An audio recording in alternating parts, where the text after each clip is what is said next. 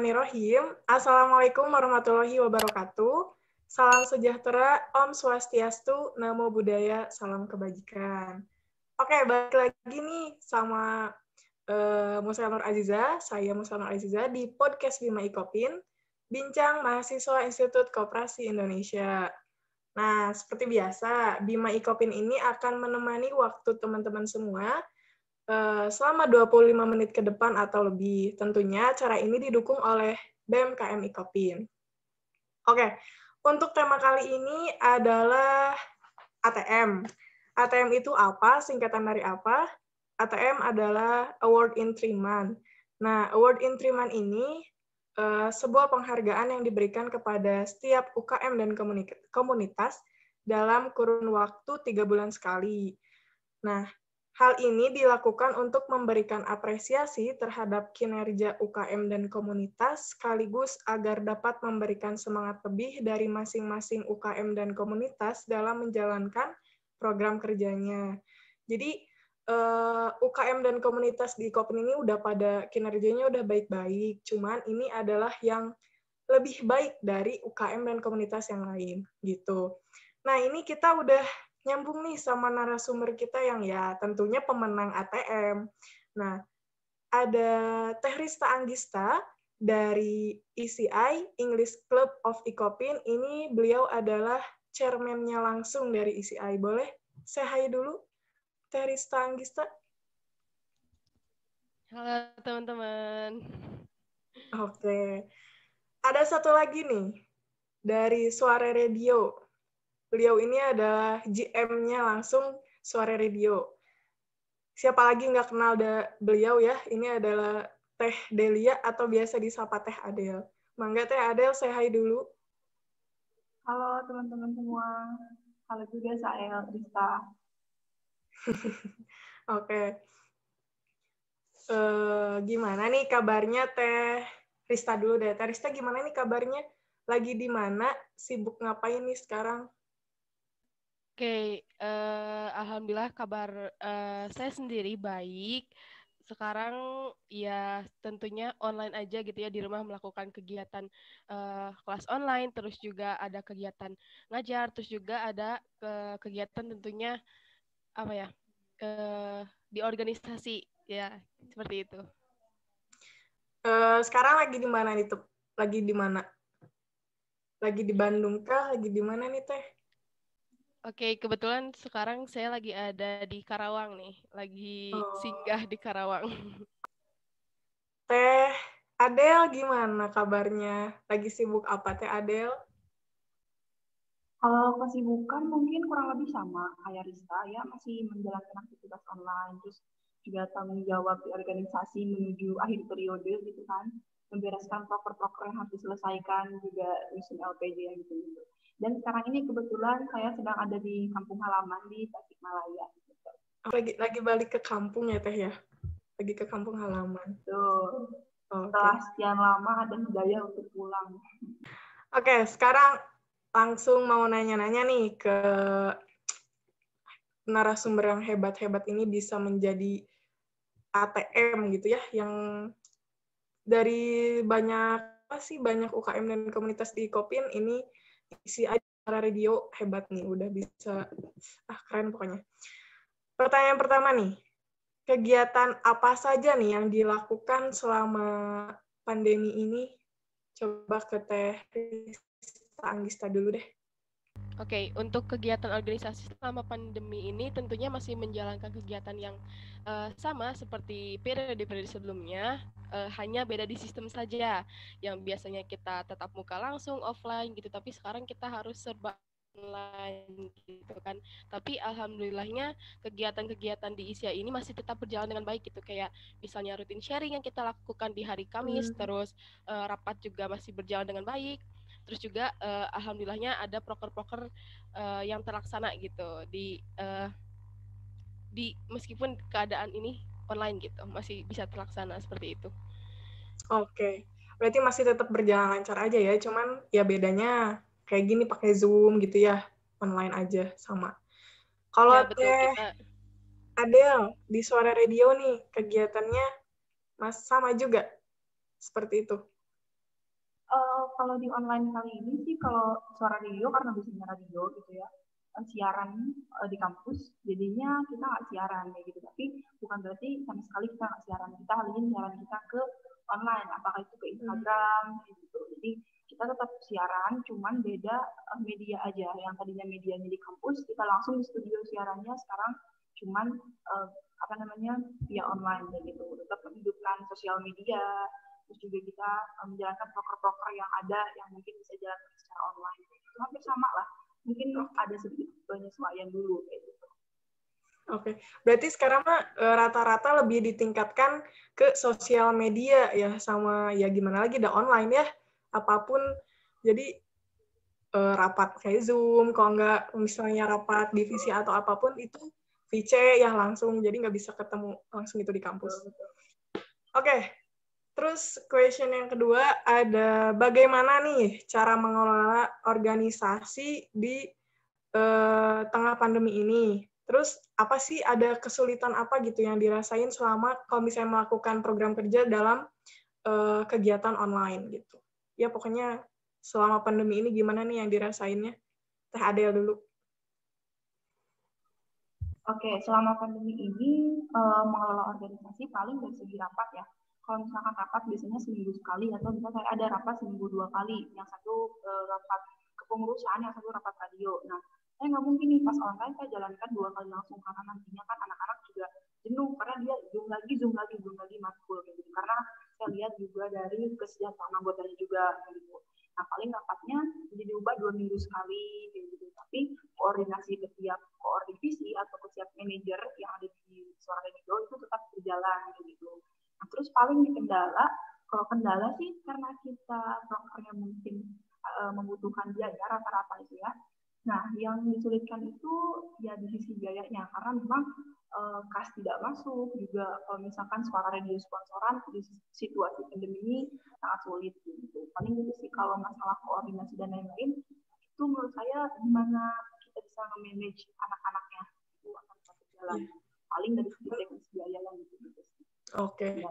Mungkin dalam koordinasi pun uh, hal positifnya kita malah lebih ini ya, lebih intens menurut saya uh, koordinir ke setiap manajer-manajernya ya teh. Terus oh kalau misalnya perlu karena uh, emang mau dilakuin biayanya kurang gitu ya. Soalnya sponsoran juga sih emang benar susah sekarang untuk sponsoran. Kalau Tarista gimana Tarista? Uh, selama pandemi ini tentunya kita apa ya sangat memanfaatkan sekali gitu adanya uh, WhatsApp grup terus juga hmm. Zoom benar-benar dimanfaatin gitu sama kita. Soalnya kan uh, salah satu cara untuk kita agar tetap bisa ber, uh, berkoordinasi kan hanya dengan lewat cara itu gitu. Jadi uh, ya kita masih rapat berjalan seminggu sekali alhamdulillahnya karena ada rapat rutin kan. Ya hari Selasa itu uh, selalu ada rapat terus juga uh, uh, kita suka rap apa uh, kalau misalnya nggak bisa di zoom rapatnya pasti di WhatsApp group gitu. Seenggaknya kita ada uh, yang dibahas gitu setiap minggunya nggak kosong banget. Untuk kendalanya sih selama pandemi ini mungkin ini ya tiap rapat kayak ada kendala sinyal dari tiap anggotanya. Jadi hmm. uh, yang datang nggak nggak bisa semua gitu nggak bisa banyak yang hadir gitu karena kendala sinyal juga. Terus juga mungkin uh, menurut saya pribadi kalau misalkan online itu apa ya informasi itu agak lebih sulit gitu untuk disampaikan. Karena kan kalau misalkan lewat chat itu ini ya agak susah gitu. Orang nangkepnya bisa beda gitu. Kalau misalkan secara langsung kan koordinasinya itu lebih enak gitu. Kita tetap muka langsung nih sama orangnya gitu. Mungkin kendalanya itu sih. Kok apa sih resiko sinyal emang yang harus kita ini ya kita lalu gimana sih harus sadar juga ya gimana lagi ya mau koordinasi lewat zoom meeting ya. Kalau misalnya uh, teman-teman ada yang sinyalnya jelek ya itulah resikonya gitu. Dalam lagi kayak lagi kayak gini mah pasti kayak gitu. Oke tapi tetap ya koordinasi tetap ada seminggu sekali. Ya kayak tadi kata sama berarti sama kayak suara radio. Cuma suara radio dua minggu sekali kalau CI tetap seminggu sekali. Apa uh, ada nggak sih kegiatan baru yang muncul gitu dalam uh, pandemi ini?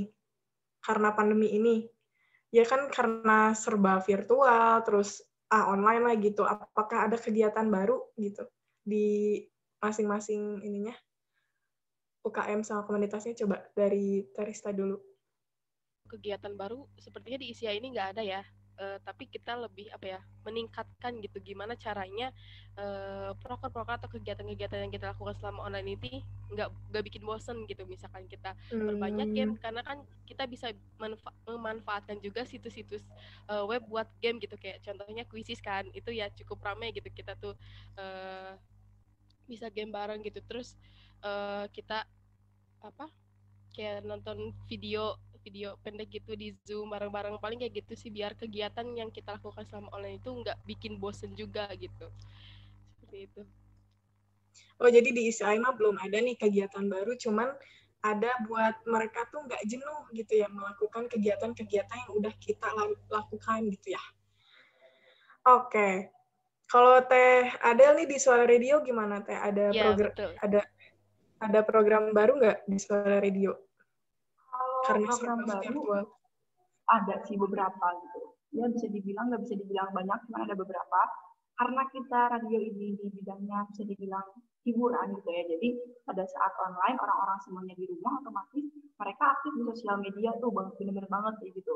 Jadi kita ikutin tuh aktif itu sebelah mana nih? Apakah mereka aktif lagi di Twitter apalagi di Instagram ada konten-konten apa sampai mungkin yang hype itu adalah TikTok. Nah kita ikutin juga TikTok itu. Mungkin itu hal baru juga buat suara video kayak gitu. Tapi demi apa ya demi mengikuti dan apa ya eksistensi juga. Jadi ya kita harus pergi ke sana. Paling itu sih kegiatan yang baru buat kita. Iya sih benar harus mengikuti zaman ya teh. Sekarang lagi rame-ramenya TikTok kan. Iya. Oke. Okay. Oke. okay. Uh, eh, selanjutnya sebagai anak organisasi, apa yang kalian, apa yang Teteh sama Rista lakukan agar tetap produktif di tengah keadaan yang seperti ini? Apa nih? Gitu. Sok Adel dulu. Supaya tetap produktif ya, karena emang bosan juga sih. Mungkin kalau saya tuh lebih, yang tadi dibilang ya, lebih koordinasi itu lebih ke ke orang kayak gitu jadi biar kita tetap semangat ya gitu. Karena kan kalau misalnya kan nih kita rapat lagi jadi rapat itu mereka ngezoom. Kuliah juga mereka ngezoom pasti otomatis mereka akan boring kayak gitu. Jadi saya lebih ketemu ke anak-anaknya lebih ke manajernya tanya kendalanya apa. Nah kalau misalkan ada yang mau dilaporkan atau misalkan ada urgensi yang harus dibahas uh, saya langsung adakan rapat besoknya kayak gitu. Itu sih. Nah terus kalau misalkan biar tetap produktif ya apa ya dijaga aja kesehatannya kayak gitu. terus jangan apa ya batasi juga pola tidur dan lain-lain sebagainya karena kan kesehatan juga yang utama gitu ya. Jadi ya kita memang punya tanggung jawab tapi kewajiban juga jangan sampai ditinggalkan apalagi kesehatan juga kayak gitu. Berarti suka olahraga atau ya? Ada olahraga kadang kadang ada kayak gitu. Tapi otomatis uh, apa ya ada mager-magernya juga sama seperti mahasiswa lainnya gitu. Oke. okay. Iya, soalnya kan kita gini terus setiap hari. Maksudnya kelas gini, rapat gini, kegiatan harus gerak gitu. Ya, balik lagi ya. ke iya. tadi yang ke TikTok. TikTok kan gerak ya.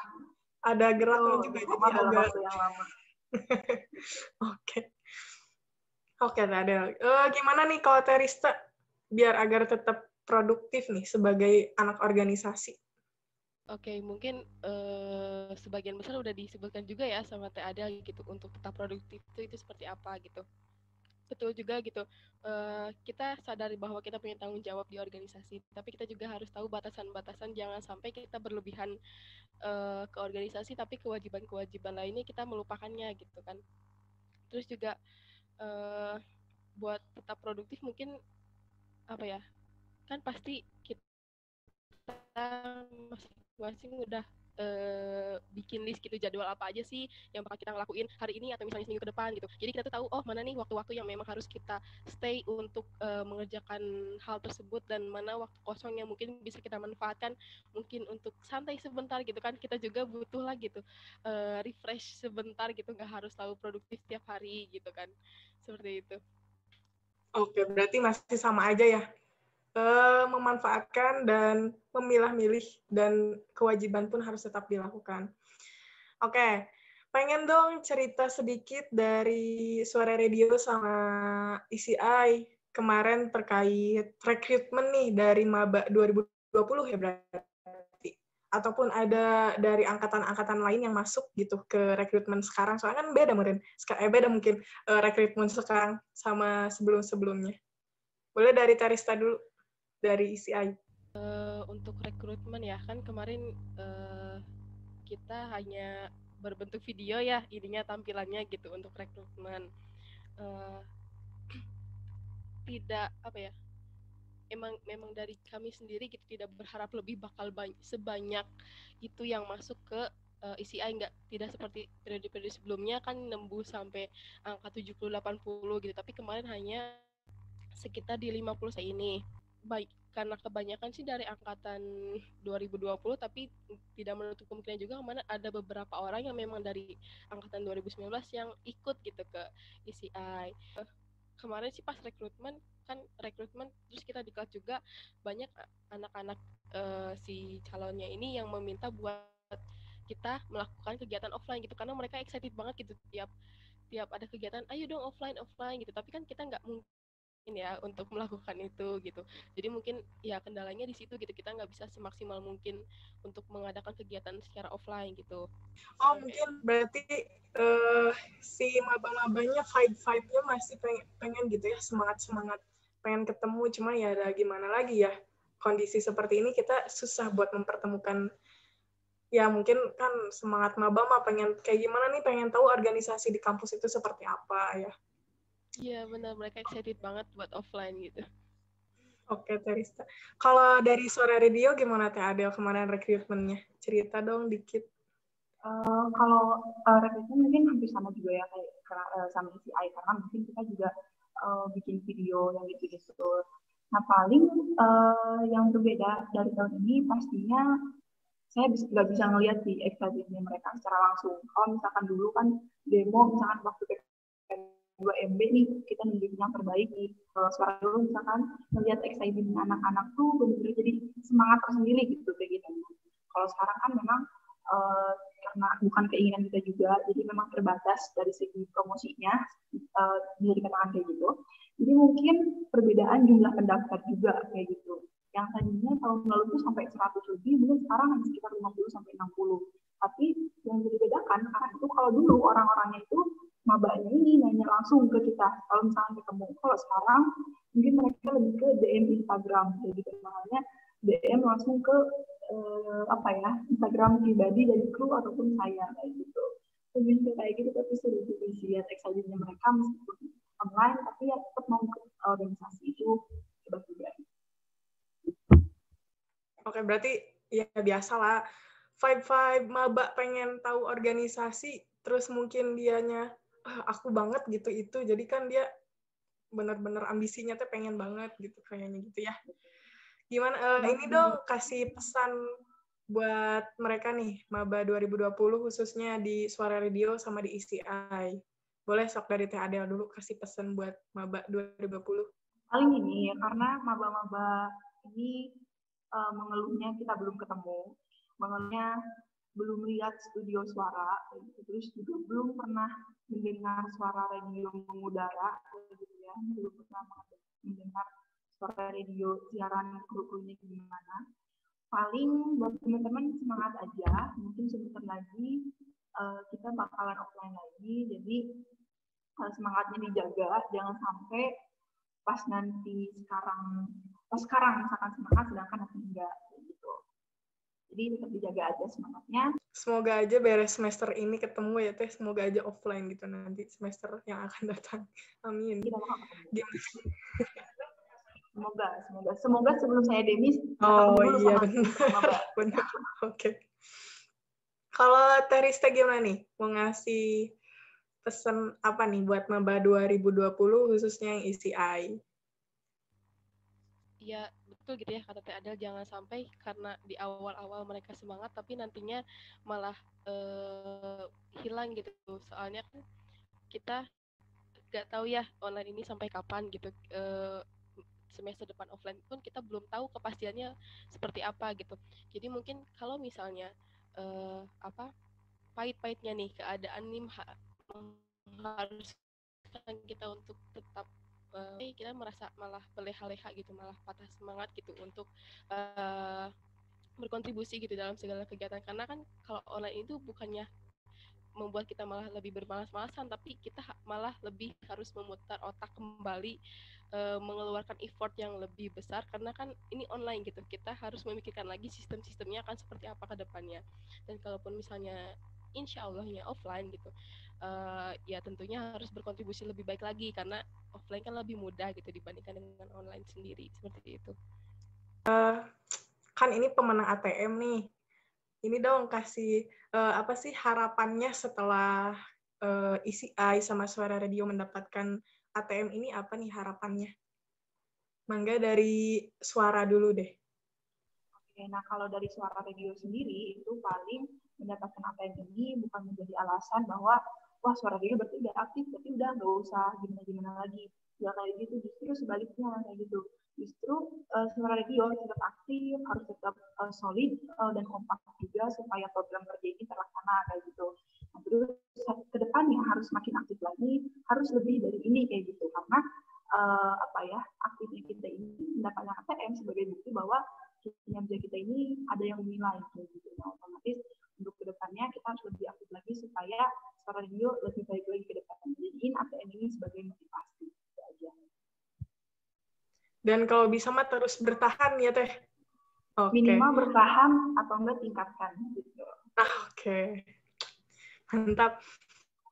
Kalau uh, dari ICI gimana ICI? Dari harapannya?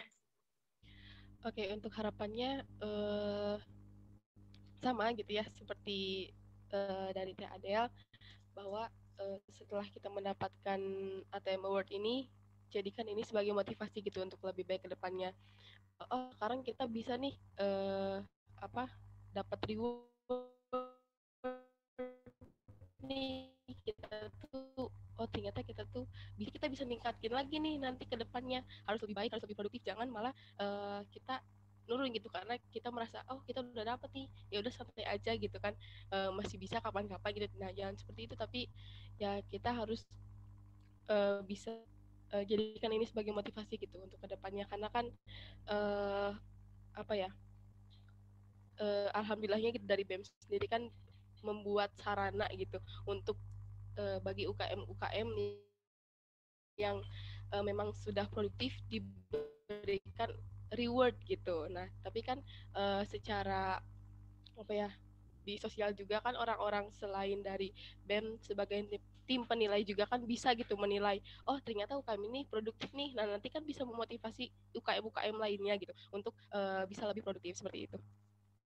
Oke ya mungkin sama aja ya uh, harus dipertahankan kalau nggak ditingkatkan tadi kata Teh Adel oke uh, buat selanjutnya nih pertanyaan terakhir langkah apa yang selanjutnya akan dilakukan di organisasinya setelah ini nih dari Tarista deh. Oke, okay, untuk langkah selanjutnya sih tentunya uh, karena kita sadar gitu selama ini kita juga masih banyak melakukan kekurangan-kekurangan dan kesalahan-kesalahan yang ada gitu. Uh, pastinya kita melakukan eval gitu apa sih yang kurang dari kemarin-kemarin apa sih salah-salah yang terjadi gitu di uh, kemarin-kemarin nah kita eval nih terus kita perbaiki harusnya seperti apa nih ke depannya gitu jadi uh, ya tentunya balik lagi kayak tadi ya antara pertahankan atau tingkatkan. Mantap Teh Adel seperti itu. Oke, kalau suara radio gimana? Sama juga Teh Adel. Uh, kalau suara radio, karena kita mau berakhir periode ya lagi-lagi, mungkin kita akan menyelesaikan dulu beberapa tanggung jawab yang mungkin harus diselesaikan di periode ini, kayak gitu. Terus um, menyusun laporan pertanggungjawaban itu pasti udah jadi kewajiban kita juga dan sebelum itu uh, sama mungkin seperti uh, isi lain saya juga pengen mengevaluasi kinerja kepengurusan tahun ini dengan cara saya ingin sebelum reor itu wawancara dulu per orangnya untuk melihat apa sih yang perlu diperbaiki atau apa yang perlu dipertahankan untuk menjadi bahan juga untuk laporan pertanggungjawaban dengan biar gitu. Lalu juga mungkin dari periode uh, suara radio ingin memberikan apresiasi juga ke anak-anaknya atau ke grup-grupnya dengan cara misalnya kita liburan bareng untuk meningkatkan uh, apa namanya solidaritas kita gitu. Paling yang gitu juga. And gathering, and gathering gitu ya teh. Betul. Oke, ini deh eh, pesan-pesan buat pengurus organisasinya nih. Kan ini chairman sama uh, eh, GM-nya nih langsung. Gimana nih pengen ngasih pesan apa buat mereka grupnya atau anggota-anggotanya per divisinya? Boleh dari suara dulu. Uh, paling kalau buat kepengurusan saya gitu ya, ke nanti juga akan meneruskan.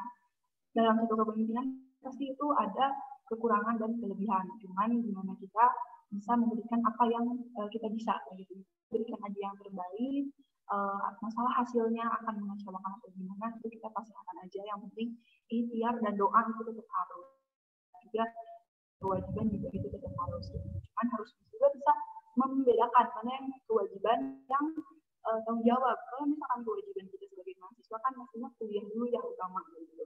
Terus uh, di suara review adalah uh, tanggung jawab. Jadi jangan sampai terus terusan ngurusin program harus tanggung jawab sedangkan kewajiban sendiri kita sebagai mahasiswa yaitu kuliah itu terbengkalai. Nah saya nggak pengen itu terjadi. Jadi uh, sok buat yang lainnya uh, berikan yang terbaik dan juga apa ya apa yang kita bisa kayak gitu, tanpa melalaikan uh, kewajiban. Oke, berarti harus bisa memilah-milih antara kewajiban dan uh, tanggung jawab ya Teh ya. Oke, kalau uh, isi A gimana, Terista? Oke, karena uh, ini merupakan uh, apa ya penghujung periode kepengurusan saya gitu ya, saya ingin mengucapkan kepada teman-teman pengurus saya uh, karena sudah mau uh, bersama saya gitu untuk melewati semua rintangan-rintangan dan kesulitan-kesulitan yang ada gitu selama satu periode ini. Ya, karena saya juga uh, menyadari gitu bahwa uh, masih banyak kekurangan-kekurangan dan kesalahan-kesalahan yang di periode ini. Nah, untuk kepengurusan, kepengurusan selanjutnya, saya sih berharap uh, pengurus selanjutnya itu bisa memperbaiki kesalahan-kesalahan dan bisa meneruskan apa-apa saja yang sudah kita lakukan gitu. Oke, okay. uh, agak sedih ya, Be mau beres nih ininya uh, kepengurusannya. Soalnya kita uh, baru mungkin pas mulai apa sih kepengurusan masih setelah tiga bulan gitu ya, udah dua tiga bulan baru langsung kita ini online semua ya. Dan uh, nanti pun kita nggak tahu nih uh, apa sih serang terima jabatan ke pengurus barunya apakah online atau offline? Ya semoga sih pengennya offline ya. Karena momen terakhir juga. Iya benar. Ya betul.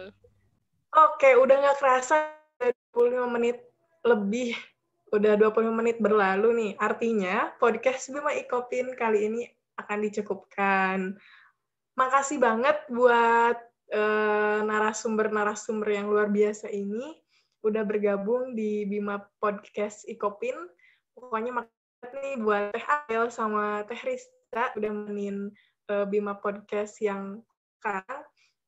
Dan gak lupa juga buat kalian yang denger, uh, dengerin podcast Bima Ikopin, buat terus dengerin ya Bima Podcast Ikopin ini.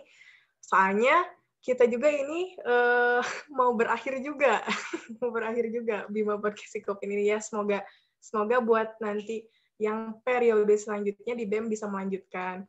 Nah, uh, uh, jangan lupa buat terus pantengin Instagramnya BMI Kopin dan YouTube-nya BMI Kopin. Saya Musel Nur Aziza, pamit undur diri. Assalamualaikum warahmatullahi wabarakatuh.